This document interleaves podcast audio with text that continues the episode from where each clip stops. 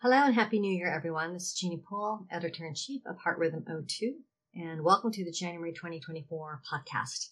We have an interesting lineup of articles to discuss, starting with my State of the Journal report.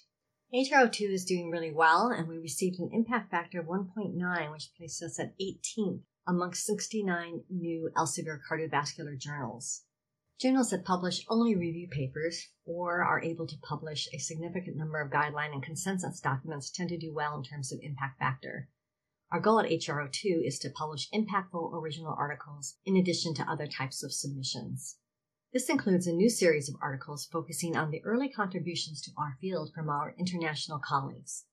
In this issue, we publish in our first paper titled Argentina's Most Important Contributions in the Field of Electrophysiology by Doctors Marcelo Elizari and Luis Aguinaga, who described the foundational EP concepts led by such investigators as Dr. Mauricio Rosenbaum, who was the first to identify that the conduction system is trifascicular and not bifascicular as previously thought. And that is just one of the many important contributions from the Argentina EP group. Please also catch the Heart Rhythm Society TV interview of Dr. Aguinaga. The next paper is the first original research article in this issue and is titled Utility of a Guiding Catheter for Conduction System Pacing, an early multi-center experience by Dr. Jan de Putter and colleagues. This paper represents the acute results of a new Biotronik guiding catheter to be used for conduction system pacing. The lead used is the retractable screw-in Biotronik Solia S lead. The name of the study is the Biomaster Selectra 3D study, which was a prospective international non-randomized design with a primary endpoint of freedom from catheter related serious adverse device effects within one week of lead implantation. All pacemakers in this study were the Biotronik Enitra family of pacemakers, and all patients were enrolled into the Biotronik Home Monitoring Remote Follow Up System. The authors enrolled 157 patients who were planned for conduction system pacing, including both his bundle pacing as well as left bundle branch area pacing. The choice of which approach was determined by investigator preference. In the earlier years of the trial, left bundle branch area pacing was not yet being used, as in the later years of the trial. Successful His bundle pacing left bundle branch area pacing were defined based upon the EHRA Clinical Consensus Statement on Conduction System Pacing published in 2023. The primary endpoint was freedom from serious adverse device effects related to the Selectra 3D catheter within one week of lead implantation. Of the 157 patients enrolled, conduction system pacing was successful in 147, or 93.6% of the total group. It is noted that at sites who were using both His bundle pacing and left bundle branch area pacing, the successful implant rate was 99%. A switch from His bundle pacing to left bundle branch area pacing occurred in 37.8% of all cases in which His bundle pacing was initially attempted. The final position was the left bundle branch area in 55.8% and the His bundle in 44.2%. In terms of the primary endpoint, the authors did not identify any serious adverse device related events. That is, the SADE free rate related to the Selectra 3D catheter at seven days was 100%. The authors report on the total procedural and fluoroscopic time. They note that on average, successful His bundle pacing and direct left bundle branch area pacing implantations lasted about 50 minutes, with a fluoroscopic time of about 6 minutes. In successful conduction system pacing implants, the median number of lead positioning attempts was 2 for both His bundle pacing as well as left bundle branch area pacing. In unsuccessful implants, the median number of lead positioning attempts was 6. QRS durations were compared between baseline and post implant. In those without a baseline bundle branch block, the mean QRS duration increased from 106 milliseconds to 122 milliseconds. In patients with a bundle branch block, the mean QRS duration decreased from 151 milliseconds to 137 milliseconds. In conclusion, the authors conclude that the Selectra 3D catheter is a valuable tool for His bundle pacing and left bundle branch area pacing implantations using stylet driven pacemaker leads and in this study, high success rates were achieved with this pacing system for conduction system pacing. The next paper is titled Leadless Pacemaker Tine Damage and Fracture Novel Complications of a Novel Device Fixation Mechanism by Dr. Eric McLean and colleagues. The purpose of this study was to evaluate the fracture potential of the nitinol fixation methods for the Medtronic Micra leadless pacemaker. The MAUDE database was queried to identify cases of tine fracture and damage. A total of 4,241 reports were identified, which included 2,104 Micra VR and the remainder were the Micra AV. 230 reports met the search conditions, and after author scrutiny, seven tined fractures and 19 tined damages were found. Amongst the fractures, five of the seven, or 71%, were in the Micra AV. Tined damage was fairly equivalent between the two types of pacemakers, with 53% associated with the Micra VR model and 47% with the Micra AV model.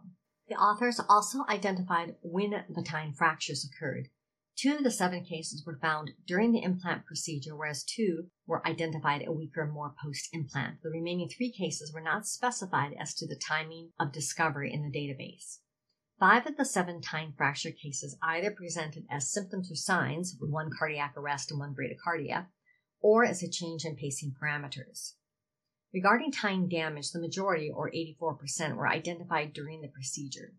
None of the cases, or 47%, presented either with symptoms or signs or as a change in pacing parameters. Of the symptoms and signs group, tamponade with hypotension occurred in one patient, complete AV block in another, and severe pain in a third. All of these were identified during the procedure. Another event was migration of the device to a femoral vein branch, which was discovered two weeks post implant. The authors note in their conclusion that the fixation based mechanism of the Micra leadless pacemaker can develop both fracture and damage. Importantly, these occurrences may not present with signs or symptoms, but only at follow up. The authors suggest that future bench testing or clinical studies are needed to understand better the rate, clinical impact, and mechanism of such failures and the role of surveillance. The title of the next paper is Bipolar Ablation Involving Coronary Venous System for Refractory Left Ventricular Summit Arrhythmias by Dr. Andres Enriquez and colleagues. The purpose of this study was to investigate the outcomes of bipolar ablation performed between the coronary venous system and adjacent endocardial left ventricular outflow tract or right ventricular outflow tract this is a multi-center retrospective series inclusive of patients from eight international centers between 2013 and 2023. Patients were included if they met the following definitions. One, age equal to or greater than 18 years. Two, PVC or VT with earliest local activation in the great cardiac vein or the anterior interventricular vein. And three, failed unipolar ablation from the endocardium. Patients were excluded if mapping or ablation catheters could not be advanced the great cardiac vein or the AIV, or two, ablation within the great cardiac vein or AIV was deemed unsafe due to proximity to an epicardial coronary artery, as determined by interprocedural angiography. For the procedure, ablation was started with powers of 10 to 20 watts and up titrated to achieve an impedance drop of at least 10%. The primary target for ablation was the site of earliest bipolar activation ideally exhibiting a QS unipolar electrogram and good pace map with greater than 95% match. Angiography was performed in all cases to confirm a safe distance of equal to or greater than 5 millimeters of the catheter from the major coronary arteries. The findings of the study are 1. 20 patients had a bipolar ablation attempt after failed unipolar ablation. 2. Bipolar ablation was delivered with a maximum power of 30 plus or minus 8 watts and a total duration of 238 plus or minus 217 seconds. 3. Acute PVC VT elimination was achieved in all patients. 4. No procedural related complications occurred. And 5. Over a follow up of 30 plus or minus 24 months, the freedom from arrhythmia recurrence was 85%. One recurrence was in the VT group and two were in the PVC group. Overall PVC burden was reduced from 22% to 4%. I also refer the reader to figure number one that shows the PVC morphologies for all 20 patients. The authors conclude that in cases of LV summit, PVC and VT ablation that is refractory to unipolar ablation, bipolar ablation can be performed between the great cardiac vein and the AIV at the opposite of the endocardial sites in the LVOT or RVOT. Ablation is effective and safe if careful titration of power and interprocedural angiography are performed to ensure a safe distance from the coronary arteries. The title of the next paper is Evaluation of Organized Atrial Arrhythmias After Cryptogenic Stroke by Drs. Naga, Venkata, and colleagues. This paper addresses the important topic of cryptogenic stroke and identification of possible atrial fibrillation using ECG monitoring. The authors ask an important question what is the burden of types of atrial arrhythmias, That is, are they organized or not organized in this patient population? The purpose of this study was to assess the incidence and risk factors for organized atrial arrhythmias in patients with cryptogenic stroke. To address this question, the authors identified all patients with cryptogenic stroke who underwent an implantable cardiac monitor implantation between 2014 and 2020 at any of the three Philadelphia based Penn Medicine hospitals. Patients with known prior atrial arrhythmias were excluded from the analysis. All ICM transmissions were categorized as AF, atrial tachycardia, or bradycardia and were independently reviewed. Data was collected, including baseline demographics and covariates, and whether or not the patient was on any antiplatelet or oral anticoagulation at the time of the implant. Echo data were evaluated for chamber size, specifically the left atrial dimension. All patients had the Medtronic Reveal LINQ implanted. In this device, AF must last at least two minutes to be identified as an episode of AF per its algorithm. Additionally, all tachycardias have to be equal to or greater than 150 beats per minute to be recorded. Both atrial fibrillation and organized atrial arrhythmias were identified, Now, for the organized arrhythmia episodes, they had to have been at least 30 seconds of duration or greater to be clinically significant. In terms of the results, a total of 195 patients with implantable monitors were included, of whom the mean age was 66 years. About half were women, and the mean CHA2DS VASc score was 4.6. The follow-up was 18.9 plus and minus 11.2 months. Of the total cohort, 66 patients, or 34%, were found to have at least one atrial arrhythmia. 23% of the total cohort were found to have at least one organized atrial arrhythmia. Amongst those patients, 38% also had at least one episode of atrial fibrillation detected. A total of 10.7% of the 195 patients had only atrial fibrillation, making the total with detected atrial fibrillation 19.5% in this cohort of patients. Female sex was associated with a higher likelihood of having less organized atrial arrhythmias. Additional univariate significant associations included a history of heart failure, which had three times the risk. When adjusted for age and race, heart failure was no longer significant. Other common comorbidities, such as diabetes and chronic kidney disease, were not associated with the development of an organized atrial arrhythmia or atrial fibrillation. Following multivariate analysis, the only independent marker of having an atrial organized tachyarrhythmia detected was left atrial enlargement. In summary, the yield for finding any atrial arrhythmia was 34% over the follow-up of 18 months. Interestingly, 23% of the total group had at least one organized arrhythmia and 19.5% had at least one episode of atrial fibrillation. These findings are important as they show a high rate of organized atrial tachyarrhythmias identified in cryptogenic stroke patients. The stroke risk for patients who do not have atrial fibrillation detected but do have an organized atrial arrhythmia detected is less well characterized compared to patients with atrial fibrillation. The title of the next paper is Rationale and Design of the PACE HFpEF trial, physiologic accelerated pacing as a holistic treatment of heart failure with preserved ejection fraction by Dr. Nicole Habel and colleagues. This paper reports on the design for the PACE HFpEF trial. Dan Lustgarten from the University of Vermont is the principal investigator. In this investigator initiated study, the investigators seek to determine the effects of continued resting heart rate elevation with and without superimposed nocturnal pacing in HFpEF patients who do not have a standard indication for pacing. The design of the trial is prospective, patient blinded, and multiple crossover. The outcome measures are to assess the impact of accelerated pacing on one, quality of life, two, physical activity, three, N-terminal proBNP, and four, echocardiographic measures of cardiac structure and function. The background supportive of this trial comes from the observation that heart rate lowering in HFpEF is disadvantageous. The authors have previously reported that in patients with and without HFpEF, artificially increasing the heart rate with atrial pacing to 125 beats per minute in anesthetized patients acutely lowered left atrial pressures and LV end diastolic pressure, with the effect being more pronounced in the patients with HFpEF.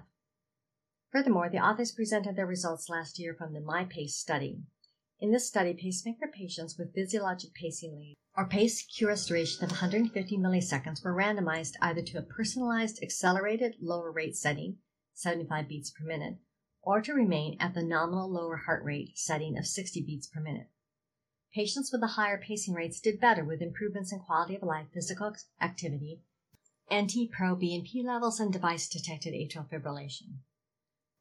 For this study, the PACE HFpEF trial, strict criteria for defining HFpEF are used. One, the patient must have one or more signs and at least one symptom of heart failure. Two, a non-dilated left ventricle with a normal left ventricular ejection fraction.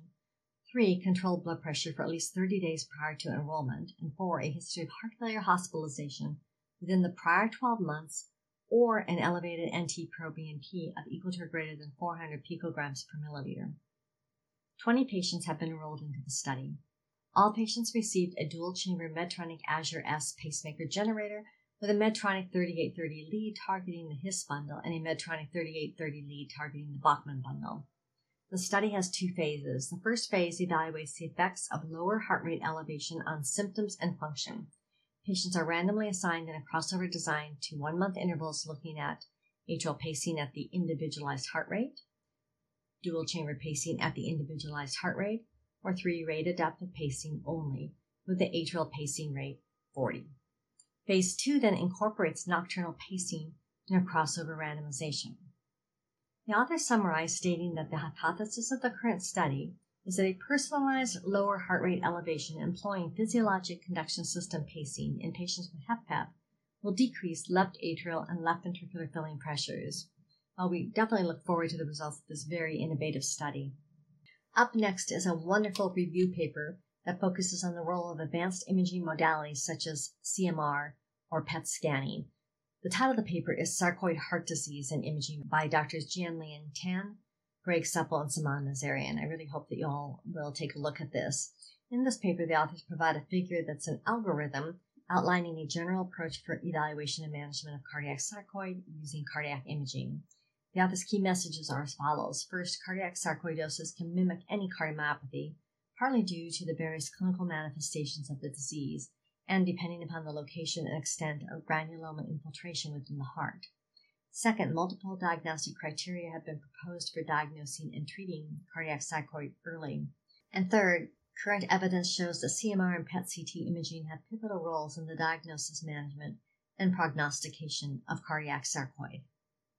The next paper is a Fellows Corner case presentation and comes from authors in Portugal. The first author is Dr. Rita Reis Santos. The title of the paper is Sinus Rhythm Restoration After Atrial Fibrillation Plus Dual Loop Biatrial Flutter Catheter Ablation. Then finally, the last two articles are a letter to the editor and author's rebuttal for the previously published paper titled RETAKO Researchers Repolarization Parameters and Ventricular Arrhythmias in Takotsubo Syndrome, a sub-study from the RETAKO National Registry by Dr. Balzerani et al. So this sums up the January 2024 issue. I hope you will continue to listen to these podcasts, read the Heart Rhythm O2 journal papers, and as always, we welcome your submissions for possible publication. Talk to you all next month.